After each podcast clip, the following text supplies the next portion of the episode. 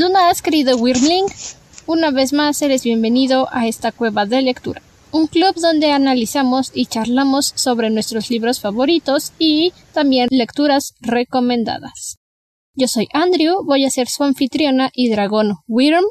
Acompañándome el día de hoy tenemos una vez más a mi prima Ciela. Hola. Mucho gusto de nuevo, querido Wyrmling. Sé bienvenido y gracias por acompañarnos una vez más en la discusión de estos libros. Todavía estamos en el análisis del primer libro de la saga Crónicas Lunares, Cinder. El día de hoy vamos a hacer nuestro análisis del libro tres de Cinder, porque Crónicas Lunares está dividido cada libro en cuatro libros individuales. En este momento vamos a hacer un análisis sobre la continuación del mundo y luego vamos a seguir con el desarrollo de los personajes. Libro tres. No puedes venir con nosotras porque no tienes vestido para ponerte ni sabes bailar. Solo nos avergonzarías. Por el momento, lo que sabemos sobre el mundo de Crónicas Lunares, en este momento desarrollándose en la ciudad de Nueva Beijing, es acerca de la opinión que tienen sobre los cyborgs. Son personas discriminadas, consideradas como seres inferiores al resto de la población y segregadas de los demás. No los consideran como seres humanos, para ellos son objetos meramente. En este tercer libro, finalmente tenemos un breve acercamiento al resto de la Unión Terrestre, que compone todos los países de la Tierra. Dime, Ciela, ¿cuál fue tu primera impresión durante la reunión que tuvo Kai con el resto de los líderes de la Tierra? Ya habíamos comentado un poco acerca de cómo este mundo está manejado de forma diferente. La verdad es que es un punto donde me llama la atención saber más cómo está organizado todo, cómo es que sabemos que hay los países están divididos de manera diferente. De hecho, me dio un poco de risa el hecho de que nos damos... Básicamente puedes... Cada país lo puedes ligar a un continente, excepto Reino Unido. Reino Unido sigue siendo Reino Unido. Sí, siguen siendo su propia división legal de países. Sí. Entonces tenemos... El, además tenemos algo interesante que es que dentro de esta congregación no solamente tenemos a los dirigentes por cada país, tenemos representantes por cada provincia. Entonces ahí nos damos cuenta que algo que a mí se me figura es que aunque el mundo está distribuido por continentes, podemos ver que lo más probable es que los países que conozcamos hoy día tal vez ahora sean provincias dentro de los países más grandes que ya son, por ejemplo, la Unión Africana, la República Americana. Me, y me pregunto si los países, por ejemplo, México, Estados Unidos, son provincias dentro de esta República Americana. ¿Y cómo rayos elegimos a alguien? Los territorios son muy grandes, con muchas culturas diferentes. Sí, lo que menciona Kai cuando entra a la sala de conferencias es que están todos los representantes. Hay una reina, dos primeros ministros, un presidente, un gobernador general, tres representantes de estado y doce representantes provinciales. Conforme se va llevando la discusión, nos enteramos que, oh, sorpresa, sorpresa, la reina es del Reino Unido. ¡Wow! Ellos no han cambiado mucho en los últimos cientos de años. Por eso siguen siendo individuales, porque no querían perder a su reina. Siguen siendo eternos y reptilianos. Como siempre, tenemos dos primeros ministros, que uno de ellos es de la Unión Africana, la primera ministra Camin. Entonces, eso nos da una rápida idea sobre la Unión Africana. Sabemos que ya no son un país simplemente apartado, ya es todo el continente africano, todos los países, y ya tienen una representación legal más impactante en el mundo, porque una de sus representantes está en esta conferencia de líderes mundiales. También está el primer ministro de la Federación Europea, que a mí me hace pensar abarca lo que ahorita es Europa, no sé si incluir todavía la mitad de Rusia Oriental o incluir toda Rusia, porque como sabemos, hay una Rusia Oriental y una Rusia Occidental. De hecho, oye, si eso no lo había pensado, porque yo también, me parece, así como nos los describen, que básicamente tenemos la equivalencia de un país por cada continente. La Federación Europea, la Unión Africana, la República Americana, Australia, que yo supongo que Australia acabó absorbiendo todo lo que era Oceanía, y por supuesto la Comunidad Oriental, que es donde se ubica nuestra historia. Sí. Pero no me había detenido a pensar en Rusia. ¿Rusia se habrá partido a la mitad o solo habrá decidido ser parte de uno de los dos? A lo mejor todavía está dividida a la mitad, porque es un país muy grande para entrar solamente en una... en una clasificación de mundo. Bueno, no clasificación. Unirse a un solo lugar, a un solo país, un solo continente. No sé cómo los llaman ahora. Pero yo creo que Rusia sigue dividida. No lo sé. Tendría que ponerme a ver mm. uno de esos mapas que los demás lunares han hecho sobre ¿Puedes? la división de la Unión Terrestre. Pero volviendo a tu pregunta... Giro sorpresa, eh, Rusia forma parte de Reino Unido. Plot twist. Volviendo a tu pregunta sobre la República Americana, el presidente que mencionan es justamente el presidente de la República Americana. Y dos de los representantes provinciales son también de la República Americana. Mencionan que uno de ellos es de Argentina. Entonces, justo como tú habías dicho, lo más seguro es que la República Americana sea todo lo que conocemos como el continente americano y los países en realidad sean provincias. Estados Unidos sería una provincia en sí misma y, como siempre, egocéntricos son la fuerza de la República, porque el presidente Vargas es de Estados Unidos. Sí, es lo más factible, es lo que supuse cuando vi que teníamos un solo representante para la República Americana. Bueno, un representante principal para la República Americana.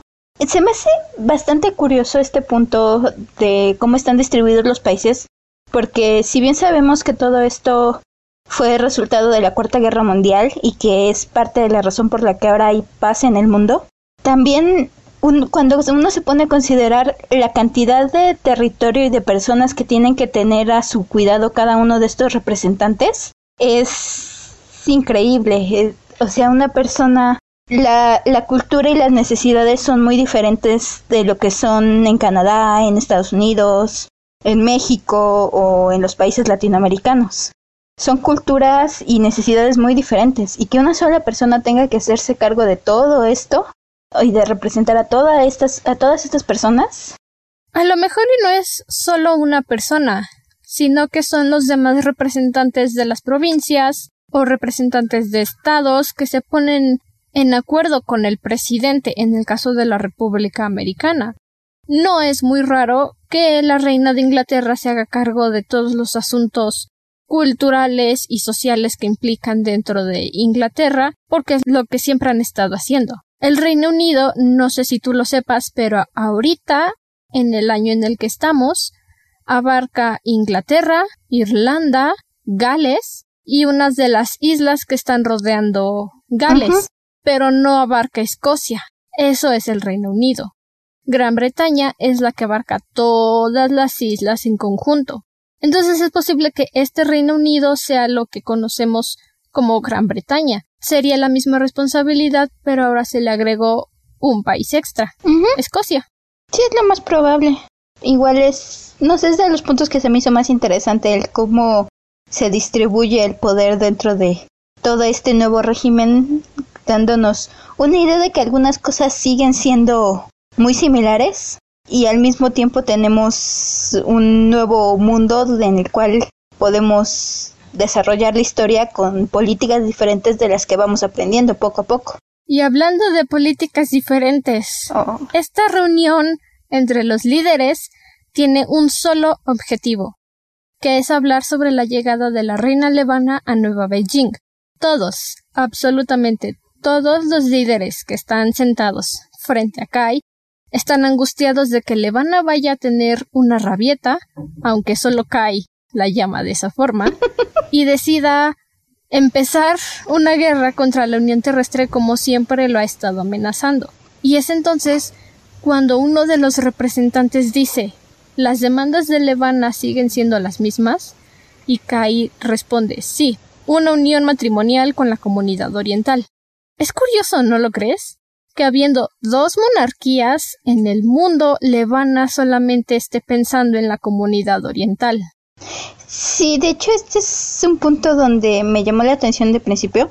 Más o menos nos dan a explicar un poco más adelante cuando nos mencionan que la, el hijo soltero, que sería el que estuviera disponible en la Reina de Inglaterra, que es la otra monarquía que tenemos, este es, su, es el tercero de tres hijos y es poco factible que alguna vez alcance el trono. Kai, me parece, es la, el boleto más rápido a ser emperatriz de algún país en la Tierra, y un boleto de entrada para comenzar. Pero sí, de hecho es de lo primero que me llamó la atención. ¿Por qué enfocarse en la comunidad asiática teniendo tantos países para elegir? Y dos monarquías. Y dos monarquías, exactamente. Y creo que es algo que también menciona Kai internamente. El príncipe del Reino Unido no está ni cerca de ser el heredero a la corona, porque como sabemos las monarquías funcionan en linaje real. El primer hijo es el heredero. Sus hijos son los siguientes en la línea real. Entonces, este hijo soltero de treinta y dos años, más cerca a la edad de Levana que el mismo Kai, por cierto, es una señora. Pobrecito Kai, necesita un adulto. No es la opción más no es la opción más viable para Levana. Y Kai lo admite. Él va a ser emperador en unos días. Si lo que Levana quiere es acceso directo a la Tierra, es más fácil casarse con alguien que ya tiene asegurado el trono. Y igual como lo menciona, es más fácil y muchísimo más estable buscar una monarquía que buscar una alianza con alguno de los otros países donde tenemos representantes temporales, representantes electos durante ciertos periodos. Sí, y que en cualquier momento, cuando se termine su periodo, ya no van a tener ningún poder y ninguna influencia sobre el país. Y si lo piensas de esta forma, de acuerdo al pensamiento que tienen los lunares, basado en lo que sabemos, no aceptarían matrimonio con alguien de bajo... de baja clase social, como dirían ellos. Un presidente no es menos... no tiene el mismo nivel que un rey. Entonces tiene sentido que Levana busque una monarquía y no un presidente o un representante de estado o un gobernador. Sí, y más porque es bastante obvio que lo que Levana busca en la comunidad oriental es como un primer paso. Dominando o volviéndose emperatriz de la comunidad oriental, tiene ya acceso para poder empezar a esparcirse en el resto del mundo. Sí, como lo dice Kai, la comunidad oriental es un paso, un escalón que necesita para saltar y atacar el resto de la Unión Terrestre. Para Levana todos son marionetas, solamente está buscando cuál es la que le funciona mejor. Y en cierto punto, Kai siendo el más joven, porque también ese es otro punto que tenemos, Kai es el más joven dentro de todo lo que es la Unión Terrestre. Y aún así creo que lo que demuestra es un liderazgo muy bueno, una... aún con todo que tenemos cierta actitud infantil de su parte, que la verdad es que no lo culpo. Eh, y aún así los otros representantes... La persona más diplomática dentro de todo el cuarto me parece que fue Torin. Mis respetos para Torin, siendo el adulto aún entre los líderes del mundo. Es que Torin tiene que asumir el rol del emperador Raikan en estos momentos, hasta que Kai mentalmente pueda prepararse al hecho de que es emperador. Sí. El que le esté diciendo a Kai, estate quieto, tranquilo, pórtate bien, siéntate derecho, no digas eso, te da una muy clara idea del por qué Kai está tan asustado. No puede quejarse, no puede sentirse inconforme. Y Torin está todo el tiempo diciéndole: Su Alteza, por favor, ya cálmese. No se comporte así. Está frente a los líderes del mundo, por favor. Me está dejando vergüenza. Es... Y se está avergonzando a usted. Sí, aunque es bastante claro que muchos de los líderes también tienen ganas. Yo creo que si fueran algunos más jóvenes, tendríamos muchas contestaciones al mismo tipo de Kai. Y es bastante claro que todos realmente al final piensan lo mismo. Sí, todos piensan lo mismo, pero ellos ya tienen esa mentalidad de estoy representando todo un país, más vale comportarme. Kai no, todavía no se ha hecho a la idea de eso. Sí, de hecho, Kai mismo lo menciona, me parece, cuando llega a la reunión. Se siente como un niño en las reuniones de su padre. Es la primera vez que tiene que tomar el mando de la Comunidad Oriental frente a todo el mundo. Y no se siente listo. Y es también una de las cosas que lo asustan. Pero regresando al tema de los matrimonios reales. No recuerdo muy bien en este momento si fue Torin o fue el gobernador de Australia el que dijo que si lo que Levana quería era un matrimonio, ¿por qué mejor no casar a la princesa Winter con Kai? Y aquí Kai menciona algo muy importante que también es una pequeña sombra de lo que va a suceder en el futuro, porque después de todo es la princesa de Luna, algo tiene que pasar. Y dicen que la princesa Winter es en realidad la hijastra de la reina Levana. Es hija de un guardia que se casó con Levana. ¿Alguna vez habías escuchado algo así?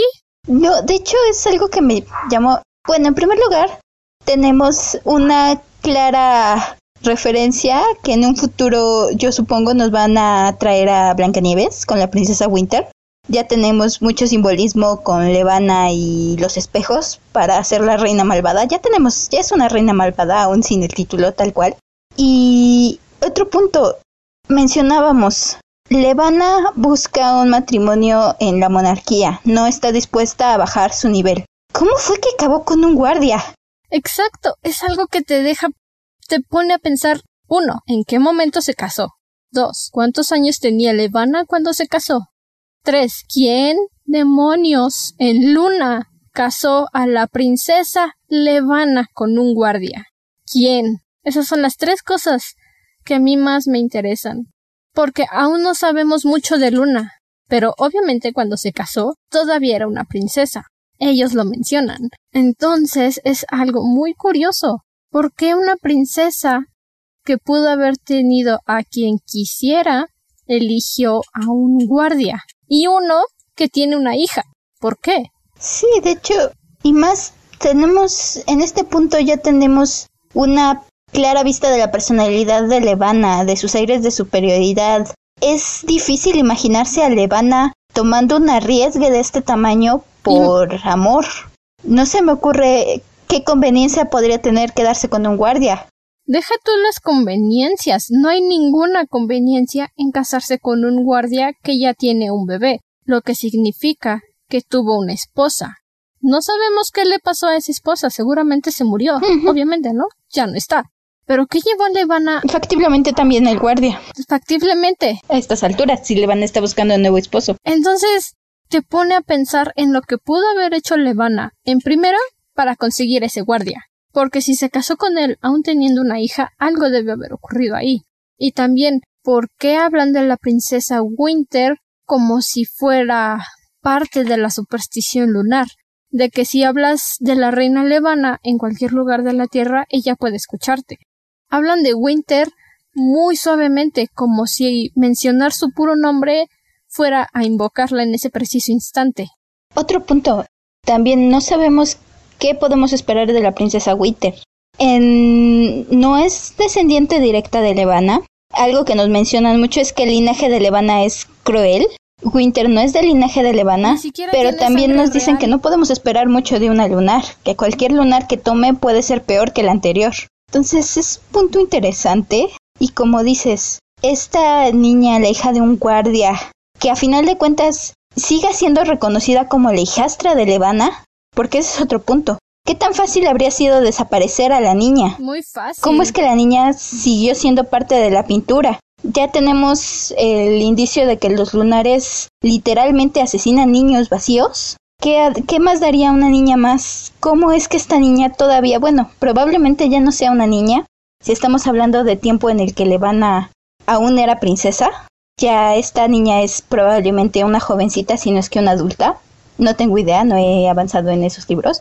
Pero ¿cómo es que aún se le men- no solo se le menciona? Tenemos a la princesa Selene, que es mencionada, pero sabemos que ya no está. ¿Cómo es que esta niña aún sigue por ahí? Sí, y la mención de la princesa Winter es tan breve que en realidad no sabemos nada de ella. Nada más dicen eso. Es la hijastra de Levana, su padre era un guardia y ella sigue siendo princesa. ¿Por qué? No tenemos idea. Y justo después de la mención de Winter, el presidente Vargas de la República Americana dice que él convocó, él pidió esa reunión. O sea, que hay algo más por lo que querían tener a Kai ahí. Y dice que uno de sus satélites captó imágenes de Luna, de hombres parados en las calles de Luna, sin hacer absolutamente nada, en fila, completamente inmóviles, un ejército. Y lo primero que dice Kai es que no parecen hombres, parecen bestias. Hacen una fría descripción de sus mandíbulas deformes, sus piernas torcidas, espaldas encorvadas como si estuvieran preparándose para saltar o para atacar. Y a él le parece muy raro que estén inmóviles, así nada más, como si estuvieran esperando a que les tomaran una foto.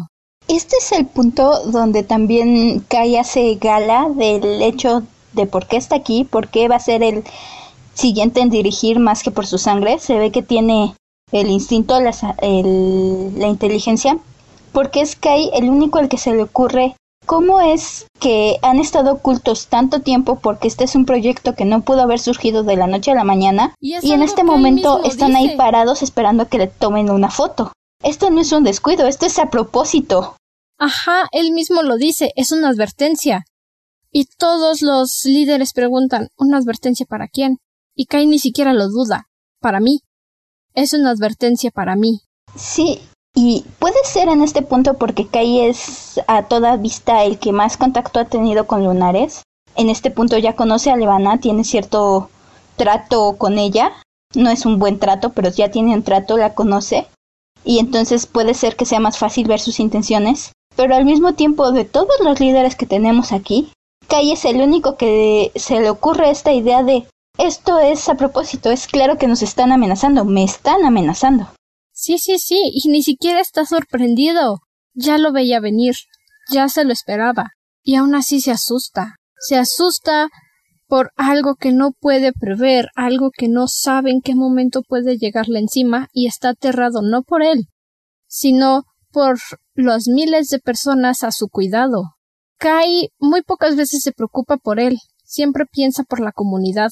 Es, es de los puntos más fuertes que tiene Kai y de, del gran peso que tiene, porque la comunidad, todo su país está en sus hombros y en las decisiones y en sus interacciones día a día con los líderes mundiales y con Levana. Sí. Y más que eso, con Levana, incluso la, el futuro del mundo está ahí.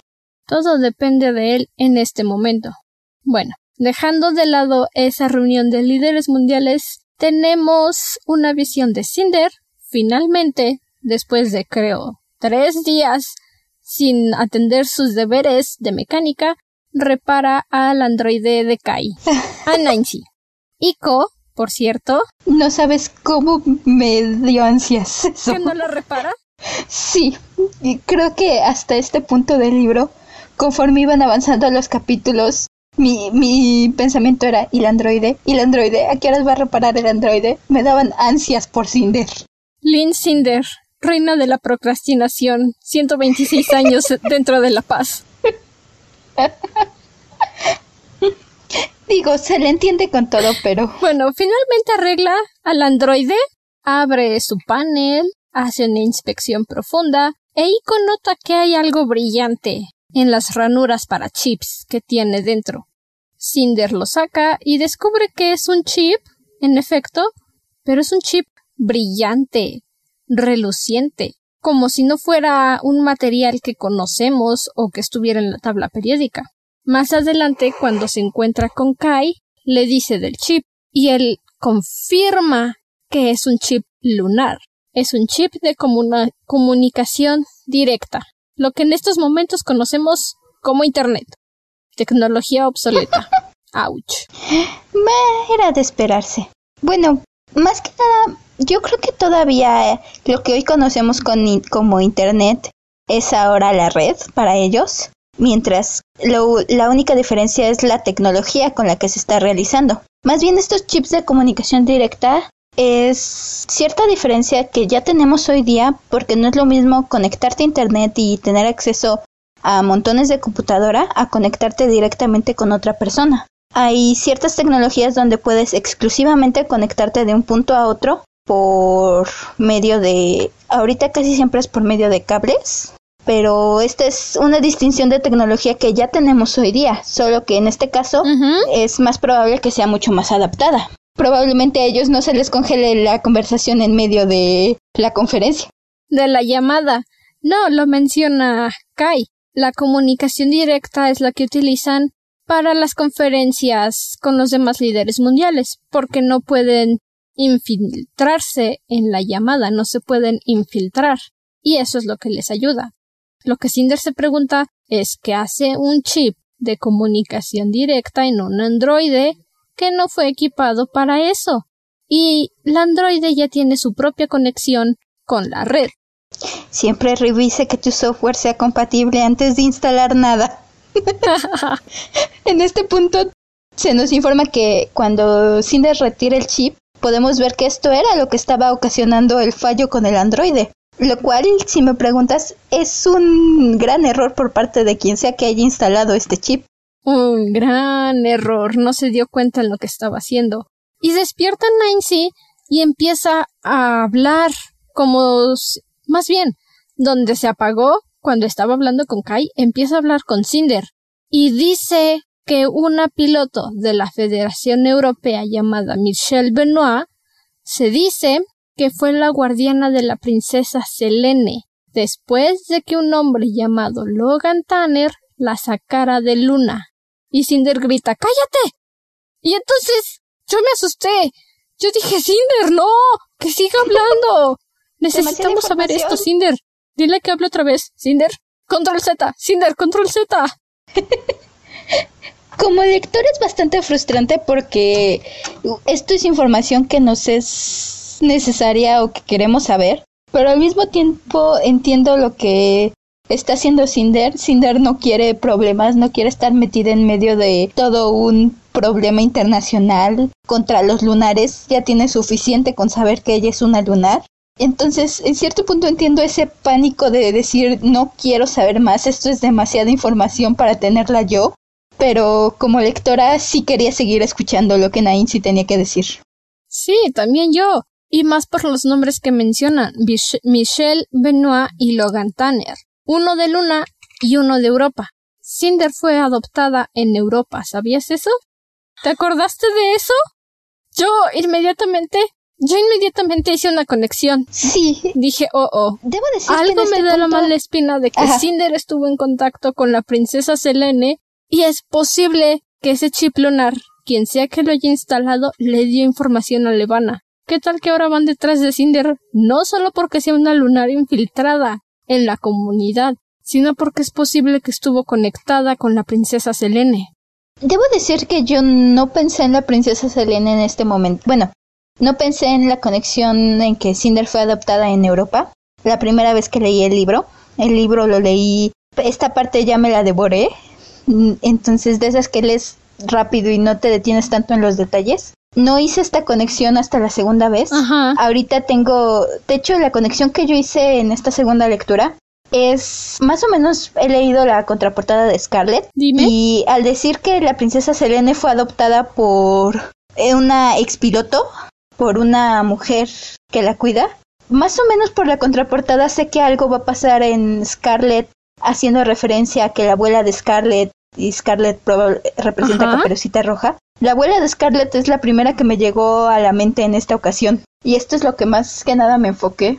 Sí, y de hecho, el que hayan mencionado el nombre completo, Michelle Benoit, es otra sombra a la que tienes que ponerle mucha atención para los siguientes libros, más específicamente en Scarlet, porque en la contraportada dicen que esa historia se desarrolla en Francia.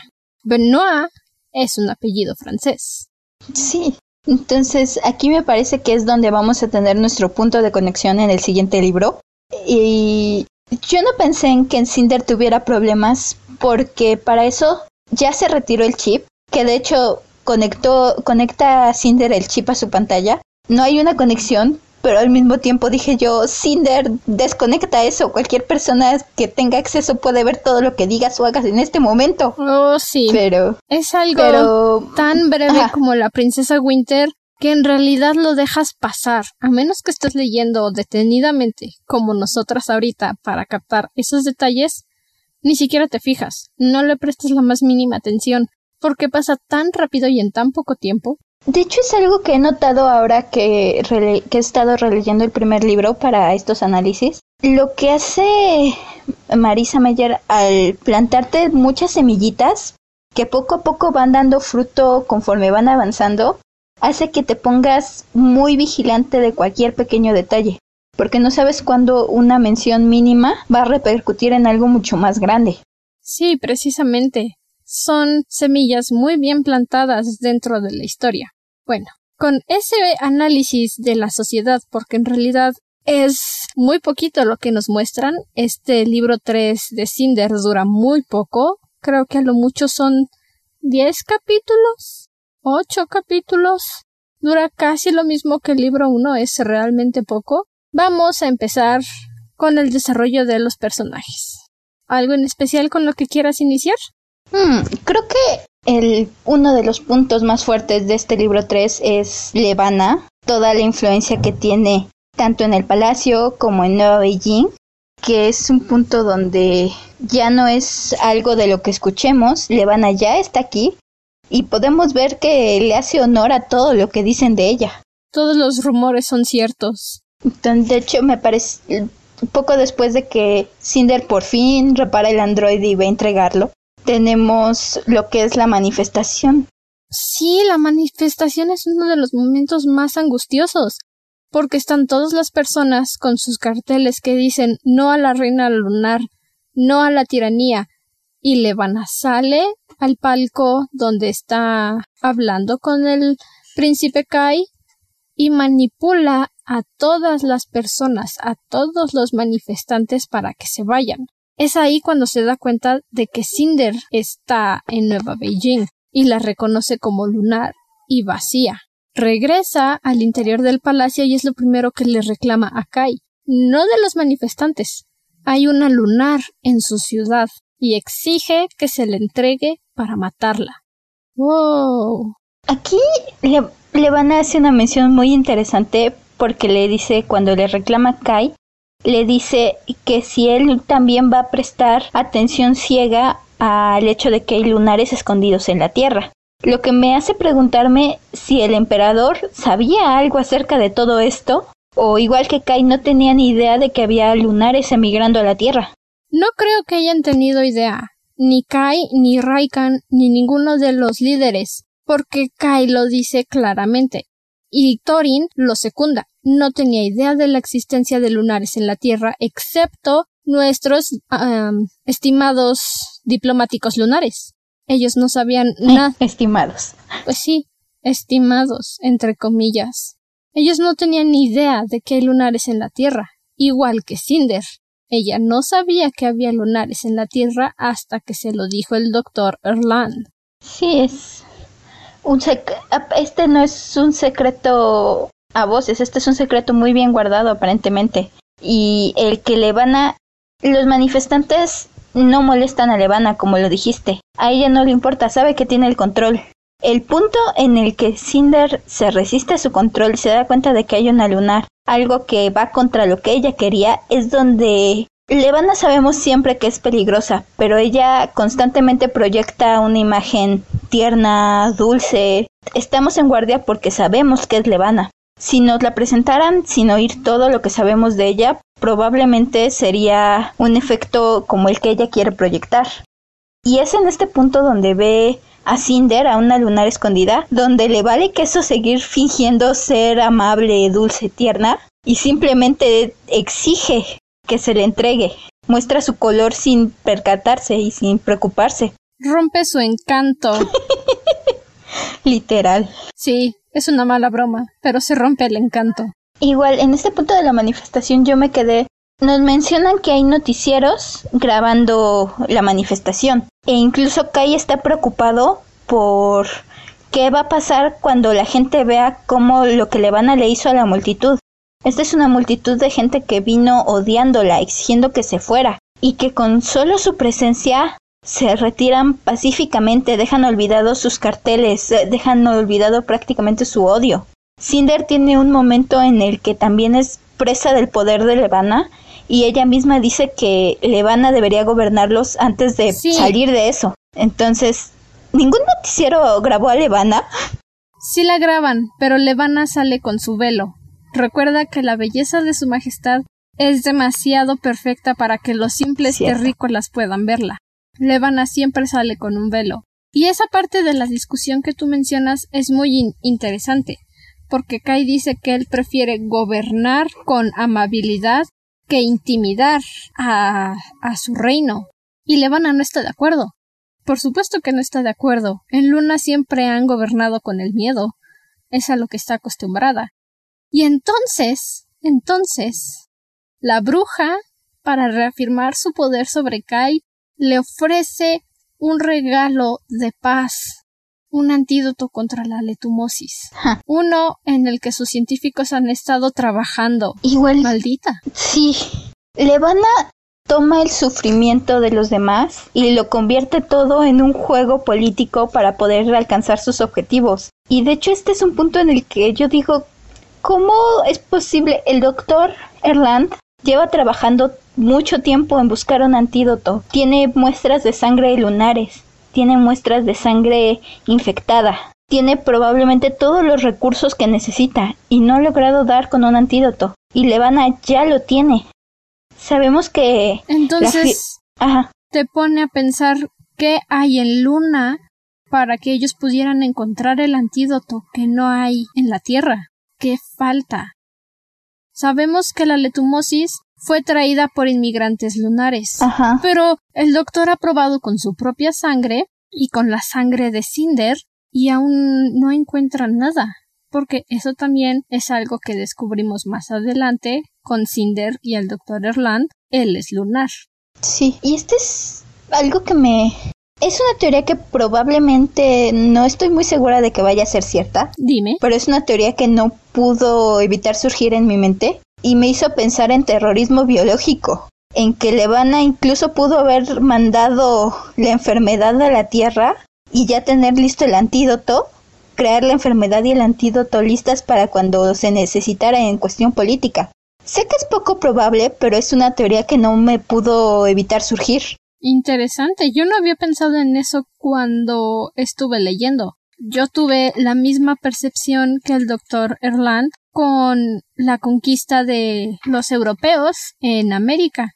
Llevaron la peste, llevaron la viruela sin saber que la cargaban. Eso fue lo que yo pensé, a lo mejor es algo que tienen los lunares y sin saberlo llegó a la Tierra, no era grave y mutó en la letumosis. Eso fue lo que yo pensé. Sí, probablemente, bueno, en este punto creo que eso es lo más factible, pero esa fue una teoría que a mí me surgió cuando, más que nada, cuando tenemos la comparación, la primera comparación que nos da el doctor Erland acerca de las plagas que traen América o la dispersión de la plaga, este, no, no se me había ocurrido este punto. Hasta este momento en que Levana llega con un antídoto ya listo. Que sabemos que este antídoto probablemente lo tiene hace mucho, estaba esperando el momento para entregarlo, estaba esperando a que el emperador muriera para poder entregarlo, y Kai también lo sabe, donde me hace pensar, ¿no tenías todo esto ya planeado desde antes, Levana? ¿No empezaste a mandar todo a un problema para el que ya tenías la solución y que te iba a dar una carta política muy, muy, muy poderosa? No lo sé, solo una teoría que tengo de momento. Es una buena teoría. Sí, es algo que podría pasar, podría no pasar. Te deja mucho en qué pensar respecto a Levana y en las cosas que están ocurriendo. Porque después de eso también, cuando están cenando con la reina Levana más tarde, resulta que en lugar de que le llevaran su puerquito ahumado que le prometieron, le dan un espejo y Levana pierde la cordura. y le ordena a Sibyl que mate a la sirvienta que le llevó el espejo. Yo sentí mucho temor. Es un momento aterrador. Es un punto en el que te das cuenta que ni tu propia mente está a salvo alrededor de Sibyl y Levana. E incluso nos dice, Levana dice, llegan Kai y Torin diciéndole que probablemente la camarera no tenía ni idea de qué es lo que estaba haciendo, de qué es lo que había en la bandeja. Y ellas nos dicen, no me importa. La persona que lo hizo entonces tendrá que sufrir la culpa de que alguien más pagó por eso. Esta persona va a pagar en este momento porque yo quiero que pague en este momento. Sí, lo usa de amenaza. Todo con Levana es una amenaza. No hay nadie que pueda estar a salvo alrededor de ella. Nunca sabes si vas a ser el siguiente o después de la persona que acaba de torturar va a saltarse a otro. Levana es impredecible. De hecho, incluso en estas conversaciones contra Kai nos da una frase aterradora que creo que, la de- que describe muy bien su manera de pensar. Y es que nos dice, correcta es una palabra subjetiva, es eficaz y no hay mucho que argumentar. Creo que eso es la mayor descripción de cómo se manejan las cosas en Luna que podemos tener. Luna es una dictadura donde ni tu mente está a salvo. No, en Luna no estás a salvo. Y es lo que tiene sentido cuando te dicen que muchos lunares están inconformes con el regimiento de la corona lunar y por eso intentan escapar. Dejando a Levana de lado porque nadie quiere a Levana. ¿Cómo sentiste la actitud de Cinder hacia Adri después de que volvió del reclutamiento? Ah, esta, las confrontaciones con Adri son constantes, es un punto donde, de hecho, creo que incluso podemos comparar el hecho de que Cinder se está enfrentando constantemente con Adri para defender su propia humanidad, con el hecho de que Kai siempre está enfrentándose con Levana. Cada quien tiene a alguien que es una posición superior y que puede hacer sus vidas un infierno si así quiere. De nuevo, su propio villano. Sí. De nuevo, Cinder muestra una fuerza un enfrenta- al enfrentarse contra Levana. Contra Adri. Contra, perdón. Cinder muestra una fuerza. Eh, se me confundieron los nombres, lo siento. Este, Cinder muestra una gran fuerza al enfrentarse contra Adri, al defender su propia humanidad. Aun cuando Adri la sigue tratando mal. Y aunque ella es muy interesante, que creo que es parte de las. Por lo mismo de todos estos pequeños detalles escondidos que nos deja Marisa Meyer en los libros, me hace en cierta forma que quiera prestar más atención a cualquier cosa que mencionan o a cualquier acción de los personajes. Y hay algo muy interesante y es que Adri, Cinder dice que Adri parece casi avergonzada después de que Cinder regresa del reclutamiento. Entonces creo que este es algo interesante pensando en Adri y en su papel como la villana de Cinder. Y en todo esto que vemos de Adri contra lo que no vemos, donde a lo mejor yo quiero creer que tal uh-huh. vez sí se sentía avergonzada, uh-huh. tal vez algo que vemos igual con Adri es que siempre que toma una decisión horrible contra Cinder, siempre que toma medidas drásticas y cada vez la empuja más al fondo, es consecuencia directa de algo horrible que acaba de pasar en su familia. Yo no creo que haya estado avergonzada, yo creo más bien que está frustrada de que no hayan matado a Cinder, de que no haya logrado deshacerse de la cyborg. Porque muchas veces se nos ha recalcado eso, Adri no ve a Cinder como una persona, es una máquina, es un robot, y no lo quiere tener cerca. Entonces el hecho de que siempre le esté pidiendo que haga cosas, le dé nuevas tareas que hacer, o le pida que arregle cosas que en realidad no necesita o no ocupa, es una muestra de lo mucho que detesta que haya regresado, a pesar de que sea su ingreso monetario. Yo no creo que Adri realmente esté avergonzada. Creo que está muy molesta de no haberse podido deshacer de Cinder como quería. Y eso es algo que vemos más adelante, después de la visita de Cinder a Peony en este libro, cuando le dice que ejerció su derecho como tutora legal y mandó a arrestar a Cinder porque creyó que se estaba escapando. Oh, sí. Y descubrimos que no solamente pensó que Cinder estaba escapando, sino que como asumió que ya se iba, desmantela a Iko y revisa su memoria, descubriendo así el gasto que hizo en su pie y recalcando una vez más que Cinder es solamente un robot, De hecho, creo que esta es la conversación donde más enfoque le da Adri a que Cinder es un robot, y es donde sí definitivamente Adri ya tomó su decisión. Cinder es una máquina y cualquier otra cosa es un fallo de personalidad como el de Iko. Tenemos que Iko tiene un fallo en su chip de personalidad en el que ella olvida que no es humana. Y Adri probablemente... ¡Iko no tiene una falla! Y Adri probablemente cree que Cinder tiene una falla muy similar, porque es algo que le recalca muchísimo en esta confrontación. Le, le hace se- sentir que no es humana, y aun cuando Cinder le dice yo soy un ser humano, lo primero que Adri le dice es no, los seres humanos lloran. Y es, y es justamente cuando le dice si realmente eres humana, okay, llora, pruébame que no solo eres programación. Y es un punto completamente injusto. Sabemos que Cinder tiene la sensación de que quiere llorar, no tiene conductas lagrimales, no puede llorar, y al mismo tiempo Adri lo toma esto como una prueba de que lo que ella piensa es correcto. Ella no sabe cómo Cinder se siente y nunca se detiene a pensar en cómo Cinder puede sentir. Para ella todo esto es solo una prueba más de que tiene razón, Cinder es una máquina. Cinder jamás va a ser una persona y no le importa. También... algo de lo que quiero hablar dentro de esta actitud de Cinder. Tiene dieciséis años, es un adolescente y aún así de alguna forma logró armar un auto, ella solita. Y lo dice, creó muchas piezas desde cero. ¿Eso también es parte de su cerebro que todo lo puede hacer, todo lo logra? Sí, yo creo que Cinder se da muy poco... Es claro que Cinder tiene ciertos problemas de autoestima. Y creo que se da muy poco crédito, creo que Cinder necesita darse más crédito. El bajar el plano de algo no implica que lo puedas replicar a la perfección o armar, volver a armar un auto desde ce- casi desde cero, como lo hace Cinder. Realmente Cinder tiene muchísimo potencial que ella misma desvalora por dárselo a su parte android, a su parte cyborg.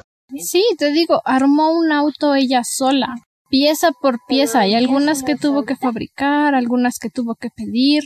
Pero todo lo hizo ella. Y lo dice, muchos planos los bajó de su cerebro, muchos los tuvo que interpretar, pero aún así es armar un coche. Y se siente tan poca cosa que no vale nada. Amiga, so, acabas de armar un coche, date cuenta. Vales mucho. Realmente Cinder es increíblemente inteligente. Esto es algo que ya es... increíblemente capaz. Sabemos que Cinder es una mecánica titulada. Tiene dieciséis años y ya tiene un título como mecánica y una reputación. Cinder lo atribuye a su parte cyborg, eso lo vemos desde el primer libro, pero no creo que todo venga de ahí. Cinder tiene esa inteligencia y esa capacidad de arreglar y hacer cosas. Tiene una buena intuición, como habíamos dicho antes. Cuando quiere. Cuando quiere, sí, porque cuando está con el doctor Erland y con Kai, realmente no sé qué pasa en su bella cabecita, porque no parece captar nada. Y las cosas que capta a veces están medio mal, o las entiende chueco. Adoro a Cinder, es un personaje increíble, pero muchas veces me, en el libro me dieron ganas de decir Cinder, pon atención a lo que está pasando. O, por ejemplo, Cinder regresa al androide a, al palacio. Y aquí es claro que quiere ver a Kai. Y no se le ocurre por qué decir que necesita ver a Kai y no solo entregar el androide. Evidentemente. Y mientras tanto yo estoy frustrada atrás diciendo, necesitas decirle que encontraste un chip extraño instalado en el androide. Eso es información importante, no es solo porque necesitas verlo o porque quieres verlo. No estaba pensando, sus dos neuronas no se pusieron de acuerdo en ese momento. Sus dos neuronas entran a, a un... Est- en conflicto. Sus dos neuronas entran a Kailandia cuando se acerca al palacio. Oh, sí, en Kailandia nada más funciona una neurona. Y es la que piensa en Kai.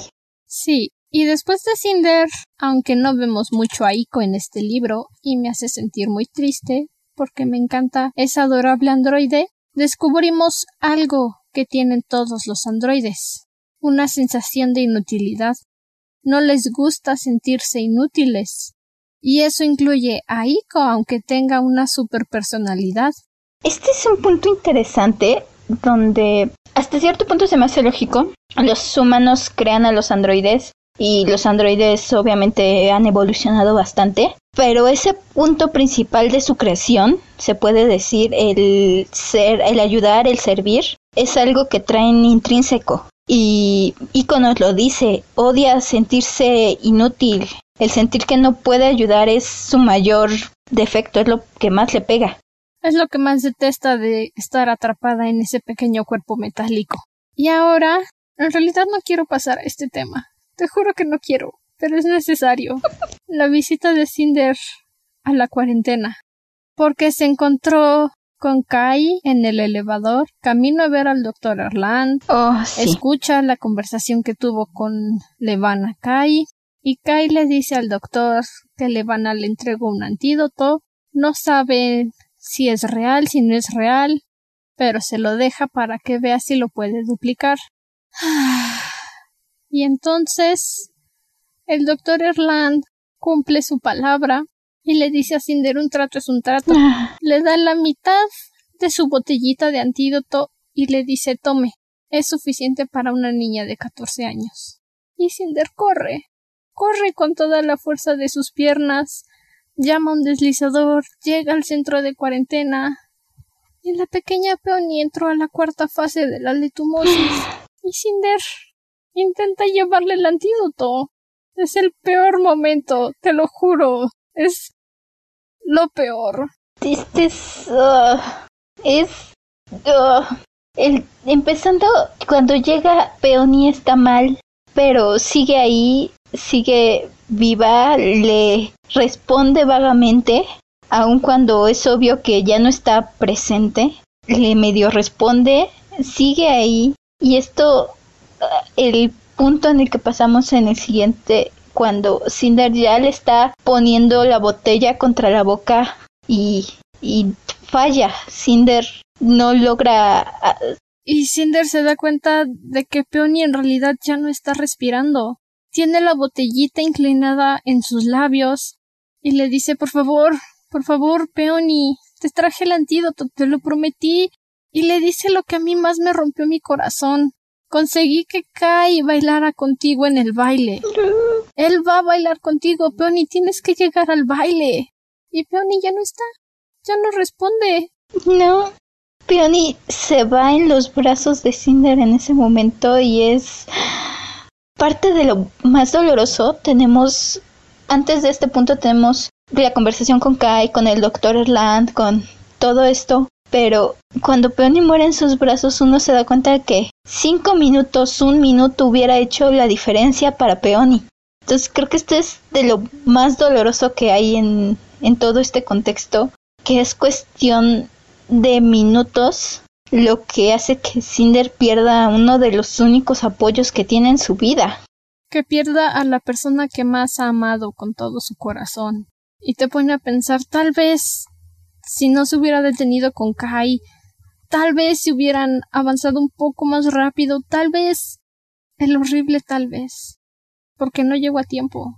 Un minuto, dos minutos, como bien dices, y a lo mejor Peony seguiría aquí con nosotros, pero no llegó a tiempo. Ay, realmente no tenemos mucho tiempo con Peony en el libro. Tenemos su, sus interacciones iniciales con Cinder, sus pláticas en el basurero.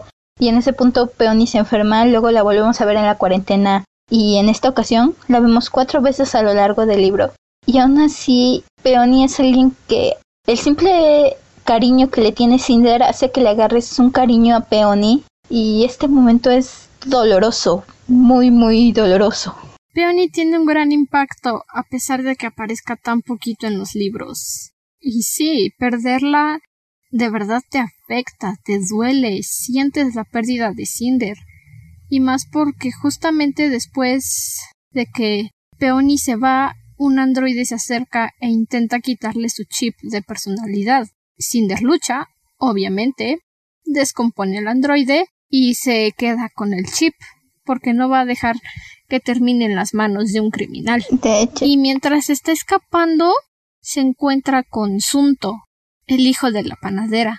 Y esto nos regresa a algo que hablamos en el primer episodio, de si se había contagi- contagiado Sunto el día que se llevaron a su mamá porque estuvo en contacto con ella. La respuesta es sí, se contagió. Sí, que incluso aquí esto nos da un poco de idea de cuánto tiempo puedes pasar infectado antes de que empieces el proceso de síntomas. Una semana. Porque me parece que más adelante nos dicen que Sunto acaba de entrar el día anterior.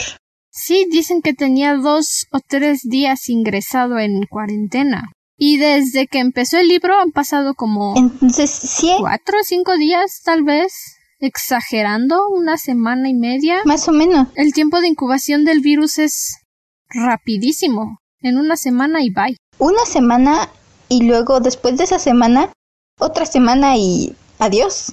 Y me saludas por ahí al señor.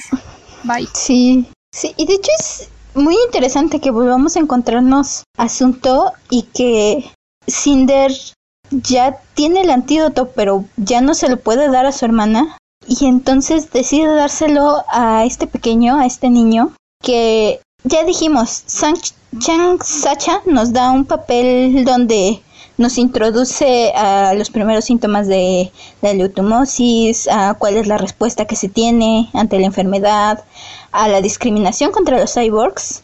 Sacha es la primera que vemos y la primera que nos da una idea de cómo es el mundo para Cinder, cómo la ve el mundo. Y Cinder salva a su hijo. En la Porque ocas- se acuerda, se acuerda que era uno de esos niños frente a su local cantando esa antigua canción de la peste, la de cenizas. Cenizas, cenizas, todos caeremos.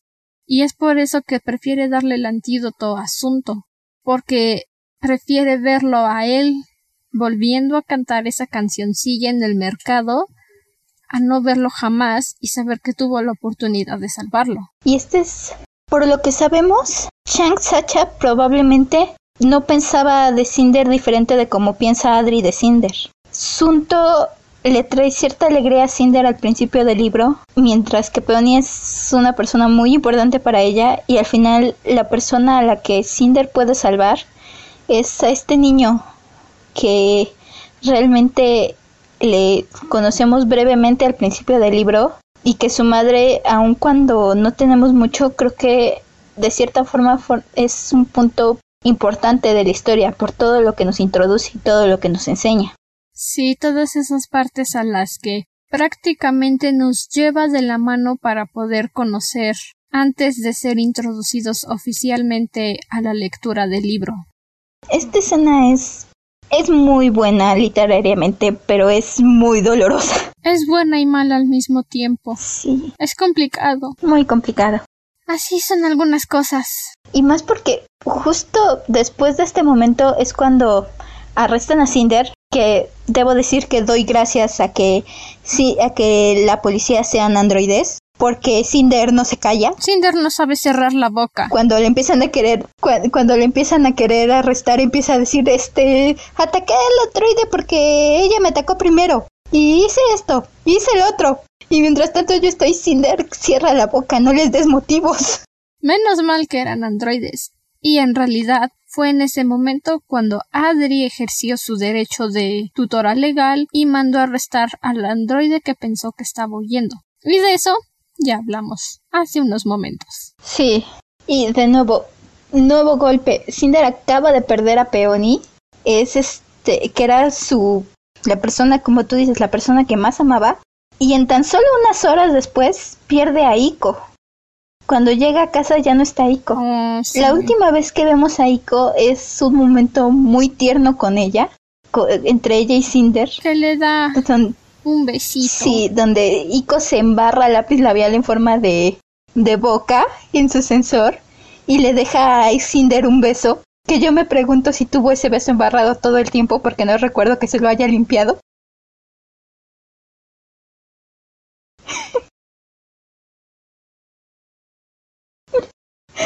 Entonces, pero Cinder pierde los dos únicos soportes que tiene en su vida, las únicas dos personas que le han importado hasta este momento. Aquí ya tiene a Kai, tiene al doctor Erland, pero las dos constantes positivas, las dos constantes de cariño en su vida han sido Iko y Peony. Y ambas las pierde. Y ya no las tiene, se las arrebatan. Creo que es justamente termina, aquí termina el libro tres de, de este libro. Y es donde Cinder ya no tiene a las dos personas más importantes en su vida. Literal, ahora está sola. Ahora sí parece Cenicienta, sin ningún tipo de apoyo. Sin ninguna hada madrina en la lejanía. Sin ninguna hada madrina. Antes de darle cierre al libro tres, quiero hablar del doctor Dmitri Erland, quien antes de darle el antídoto a Cinder, o más bien, creo que fue después de darle el antídoto a Cinder, tiene una plática... Antes. Antes, ¿verdad? Sí. Porque en cuanto le da el antídoto, Cinder sale corriendo, es lo que mencionábamos. Le son minutos que habla con el doctor Erland. Sí, el doctor Erland, antes de decirle a Cinder que Levana no puede verla, le cuenta sobre la letumosis. Le dice que fue traída por los inmigrantes lunares a la Tierra, no sabían que eran portadores de dicha enfermedad, y como sucede en la historia, se propaga la enfermedad. Pero eso no es lo más importante aquí.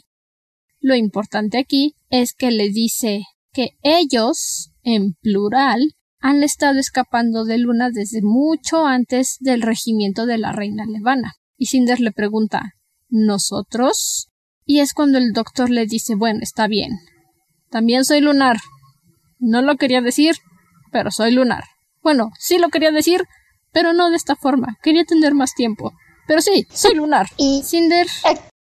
Aquí la primera reacción de Cinder de nuevo es miedo. En este punto Cinder sabe que ella es una lunar. Que probablemente dado que ella es lunar, no todos los lunares sean tan malos. Pero de nuevo, lo primero en cuanto sabe que el doctor Erland es un lunar es sentir miedo. Es decir, ¿cómo sé que no estás manipulando mi mente? Sí, y Cinder... Que creo que es un miedo constante que tener alrededor de los lunares. Y Cinder la idea recuerda... De no saber... oh. Ajá. Cinder recuerda ese momento cuando conoció al doctor por primera vez en el laboratorio cuatro D, que de repente se le fueron las ganas de luchar y le dice, usted me manipuló, me manipuló para que confiara en usted. Y el doctor Erland le dice, ay, por favor, deme un poco de crédito. Estaba amenazándome con una llave inglesa. Este es el punto donde de- el doctor Erland pasó de ser un viejito verde en el que tenía yo mis dudas en convertirse en un personaje al que le fui agarrando cariño.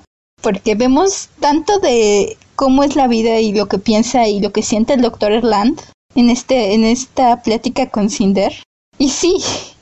Realmente démosle crédito, tenía una llave de tuercas y probablemente no hubiera dudado en desnucarlo en ese momento. Si lo iba a descalabrar, era capaz de golpearle la cabeza y salir corriendo. Después de esa pequeña plática, esa pequeña discusión que tiene Cinder con el doctor Erland, él le explica, accede a explicarle todo. Que sí, era, más bien es lunar, que trabajaba en los laboratorios de Luna, pero escapó porque hay algo que se llama el infanticidio de lunares. Y entonces matan a los lunares que nacen vacíos y el doctor tuvo una hija vacía que fue entregada a Levana por el infanticidio y por eso el doctor escapó de Luna. Aquí creo que De, igual, de las líneas más poderosas que nos da el doctor Erland en esta plática es que él nos dice, no me hubiera, yo creía en lo que Levana decía, no me hubiera importado si fuera la hija de alguien más, pero no mi hija, no mi pequeña luna creciente, porque ahí podemos ver que, podemos ver cómo es un poco las cosas en Luna, cómo las personas, e incluso en la vida real, cómo alguien puede creer ciegamente en lo que te dicen y en los prejuicios que te dan contra otras personas hasta que es alguien llegado a ti y eso es lo que le cambia la perspectiva. Esto creo que es lo que es de las cosas que más nos humaniza y más nos hace sentir por el doctor. Sí, y como dices, es una de las líneas más fuertes porque es cuando al doctor se le abrieron los ojos y descubrió que en realidad la vida en Luna no era tan maravillosa como él pensaba. Era horrible. Y decidió que ya no quería ser parte de ese regimiento. Debo decir, toda esta conversación, toda la información, cada vez que el que Cinder habla con el doctor Erland, tenemos un gran vaciado de información. Nos dan y nos dan y nos dan más cosas. Y la perspectiva del mundo de Cinder cambia cada vez que tenemos una plática seria con el doctor. Porque igual aquí, hasta este momento teníamos la idea de que Cinder era una vacía. Que por eso probablemente la sacaron de Luna, pero el doctor nos da otro poco de información Cuando Cinder está en el palacio, ya lo dijimos, primero es influenciada por el encanto de Levana. Si Cinder realmente fuera una vacía, esto no debería de haber pasado. Y el doctor nos dice... Y es cuando el doctor Erland nos dice, ¿sabía usted que su padrastro, Linh Garan, diseñaba programas para cyborgs? Y Cinder vagamente recuerda algo semejante, una de las placas científicas que tiene Adri en la casa, y el doctor Erland le dice, sí, bueno, hice unas investigaciones y descubrí que su padrastro creó un programa de protección contra la bioelectricidad. Es para evitar que los humanos sean controlados por el encanto. Cinder se enoja y le dice, ay, sí, bueno, si este dichoso invento fuera real, ¿por qué no se vendió? Y el doctor Erland le dice, bueno, las personas no estaban dispuestas a probar el prototipo. Tendría que haberse sometido idealmente un lunar y un terrícola. El lunar para no ejercer el encanto y el terrícola para no ser influenciado. Y eso también nos da una pequeña semillita, un chip para controlar la bioelectricidad. Esa es la razón por la que Cinder no presentaba su encanto. Esa es la razón por la que tuvo este terrible dolor en la espalda la primera vez que se encontró con el doctor. Rompió su chip y ahora su encanto está despertando con fuerza. Está tratando de tomar control y eso desequilibra la programación cyborg de Cinder. Este es, como decía, como decía, cada vez que tenemos una conversación con el doctor Erland, este le revela nuevas cosas a Cinder sobre los lunares, sobre el mundo y sobre ella misma, cosas nuevas que ella no conocía, y la perspectiva de Cinder, su mundo se pone de cabeza, parece, cada vez que hablamos con el doctor Erland. Sí. Entonces, este es el chip de Cinder y toda la programación de Cinder es algo que se me hace muy interesante, de las cosas que me gustaría poder ver, los planos, ver cómo funciona, donde me sale la información. ¿Te gustaría ser Cinder para ver a Cinder? Me gustaría ser el doctor para ver los planos de Cinder, porque... el chip de Cinder, podemos ver, es algo que se hizo una vez y que es lo que le ha estado... E incluso el doctor le dice que el chip, aun cuando Cinder se enoja, y es lógico, alguien ha estado... Literalmente esto manipula al, sus nervios y lo que ella puede o no puede hacer. Pero al mismo tiempo el doctor nos lo dice, la salvó. Porque siendo una lunar en la Tierra, habría usado su don y le hubiera llamado la atención. Y de no usar su don, podría haber hasta vuelto... Podría incluso haberse vuelto loca. Es lo que el doctor llama brevemente como la enfermedad lunar, que es lo que le ocurre a los lunares que se rehúsan a usar su encanto. Esa es la razón por la que en el libro uno, cuando lo conocimos, pensó que el cabello de Gordin era una serpiente. Otro de esos pequeños detalles, realmente creo que es de las cosas que más estoy adorando de estos libros. Todos estos momentos y flashazos que Marisa Meyer nos planta, que son cosas que podrían parecer muy fuera de lugar, pero en el ritmo de lectura incluso se llegan a perder, que al final resultan ser en revelaciones impactantes o revelaciones que nos cambian la perspectiva de todo lo que sabemos del mundo. Son cosas que siempre estuvieron ahí, pero simplemente no las vimos. Realmente un muy buen manejo de la historia, te va planteando y te va pavimentando, y cuando te suelta la información, no es algo que no sea creíble, es algo que dices, oh, claro, es obvio, es lógico, pero al mismo tiempo, ¿cómo es que no me di cuenta? Exacto, te planta esas semillitas muy bien para que cuando broten, de verdad te sorprendas. Sí. Ahora, para terminar este episodio, vamos a hacer nuestra discusión sobre nuestros momentos favoritos. ¿Quieres empezar? Sí. Mis cinco momentos favoritos de este libro, me costó algunos, pero son... cuando Levana controla a la gente, eh, los manifestantes afuera del palacio, ya lo mencionamos a lo largo del capítulo, es un momento terrorífico. Ajá.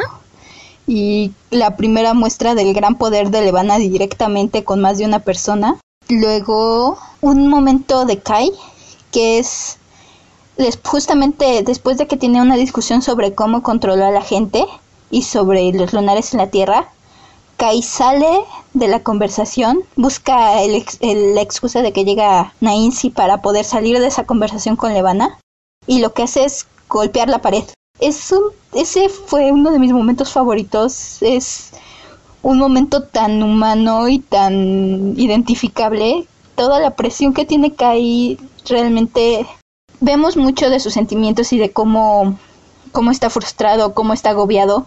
Pero es la primera vez que lo demuestra físicamente. Hace una demostración muy, muy clara de todo lo que trae adentro. Sí, necesita aprender a controlar su ira. Sí, pues creo que con todo lo que tiene hace un trabajo bastante bueno, debo decir. Luego, el siguiente sería esta plática entre Cinder y el doctor Erland. Ajá. Toda esta plática que acabamos de discutir. El momento en el que Cinder rescata el chip de identificación de Peony. Creo que adoro a Cinder cada vez que se vuelve, que empieza a pelear. Cinder peleando me encanta, uh-huh. la fuerza que tiene y que siempre le surgen estos momentos de, de desesperación. Adoro así. Es, estos son los puntos donde me hace adorar aún más a Cinder. Y cuando rompe el androide y rescata el chip. Y por último... es fabulosa. Ella va a rescatar el chip de su hermana y va a evitar que hagan algo o que algún asesino maleante se quede con el chip de su hermana. ¿A quién le importa la propiedad del gobierno? Y por último es el momento que cierra el libro, que es cuando, chi- cuando Cinder encuentra el chip de personalidad de Iko entre las cosas que le de- entre las partes que le deja Adri en su habitación. Es un rayo de luz con todo lo que está pasando. Es... hasta el momento todo es oscuro, todo es gris. Cinder acaba de perder a Peony, acaba de perder a Iko, pero puede rescatar esta parte que es esencial, básicamente es el alma de Iko. Entonces... su pequeño rayito de esperanza. Sí. Mis momentos favoritos fueron cuando Cinder siente que Kai casi la va a besar en el elevador, cuando están camino a ver al doctor Erland y se la balanza en el elevador y Cinder dice, oh... va a besarme, va a besarme, me huele mal el aliento, no, espera, va a besarme. Me encantó ese momento. Justamente en esa conversación, me encanta cuando Cinder le pide a Kai que lleve a Peony al baile. ¿A quién le importa Pearl? Que Pearl baile sola, no. Cinder quiere que Peony baile con el príncipe que tanto ama. Me encanta cuando... Iko se pone su labial, como ya habías mencionado, se embarra labial para hacer unos labios y le embarra su besito a, a Cinder en la frente. Ese momento es tan adorable, tan humano, tan sencillo y te demuestra que Iko no es una programación. Iko tiene sentimientos. Le agrega sal a la herida que esa es la última vez que vemos a Iko. Sí, lo siento. Me encantó la actitud rebelde infantil de Kai con los líderes de la Unión Terrestre, como diciendo, ah, sí, bueno, hablan de la actitud de Levana, que cada vez que hace un berrinche amenaza con una guerra, ¿verdad? ¿No? Ok, bueno, gracias. Eso era todo. Y por último, me encantó cómo fue que la programación cyborg de Cinder la liberó del control lunar. Una adición de Linh Garan. Muchas gracias. Oh, sí. Muy buenos momentos. Realmente este libro, esta, este libro es... te trae al cien todo el tiempo. Las cosas se van volviendo más y más serias y todo el panorama se va pintando más y más negro, tanto para Kai como para Cinder. Las cosas no parecen mejorar muy pronto. ¿Cuál fue tu frase favorita del libro tres de Cinder? Mi frase favorita fue en la conversación con el doctor Erland, donde después de, mientras le está explicando cómo funciona su chip a Cinder, hace una mención donde le dice, no me sale la voz como a ti, no es magia, es afirmar que es magia, afirmar que es magia, lo único que hace es darles poder. Oh, sí, esa fue una frase poderosa. Amo, me costó un poco de trabajo, algunas frases de las conversaciones con Levana y Kai casi... ganan este punto de mi frase favorita, pero al final esta frase del doctor Erland me, me encanta, me, nos deja ver cómo hay un punto de vista científico y lógico detrás de todo el humo y espejo que son los lunares y uh, es una frase muy poderosa y nos deja ver qué es lo que podemos esperar para poder enfrentarnos a los lunares. Sí, te dice que en realidad sí pueden ser vulnerables, no son invencibles, como cuentan los rumores. Mi frase favorita fue entre Kai y Cinder en el elevador, no sé, Ya van tres veces en una sola, creo que esa fue mi parte favorita en general. Cuando le dice, imagina que existiera una cura, pero que encontrarla te costara todo, que arruinaría tu vida por completo. ¿Qué harías? Esa frase, ¡ay, estrellas! Tiene tanto poder porque Kai está desesperado, sabe que tiene que decir sí, aceptar el matrimonio con Levana para poder distribuir el antídoto a todo el mundo, no solo a la comunidad, a todo el mundo.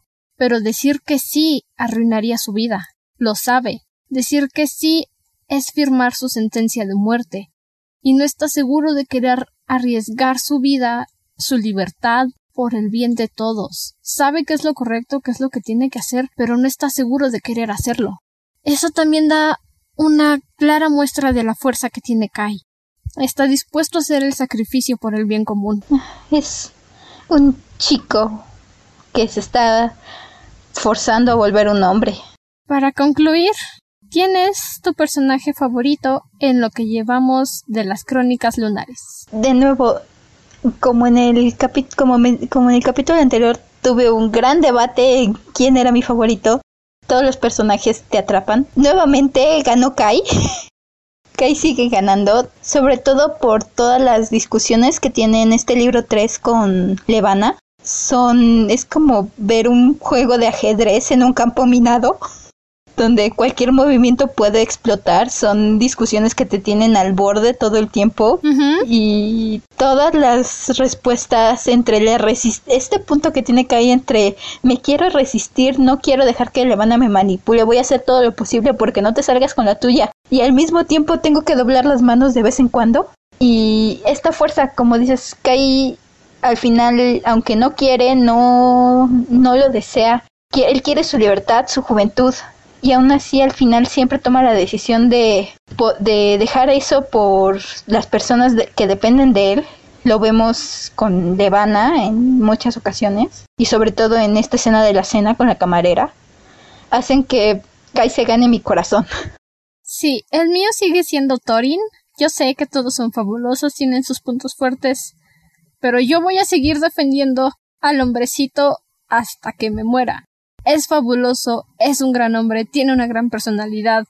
Yo sé que detrás de toda esa seriedad hay un hombre que le gusta hacer bromas.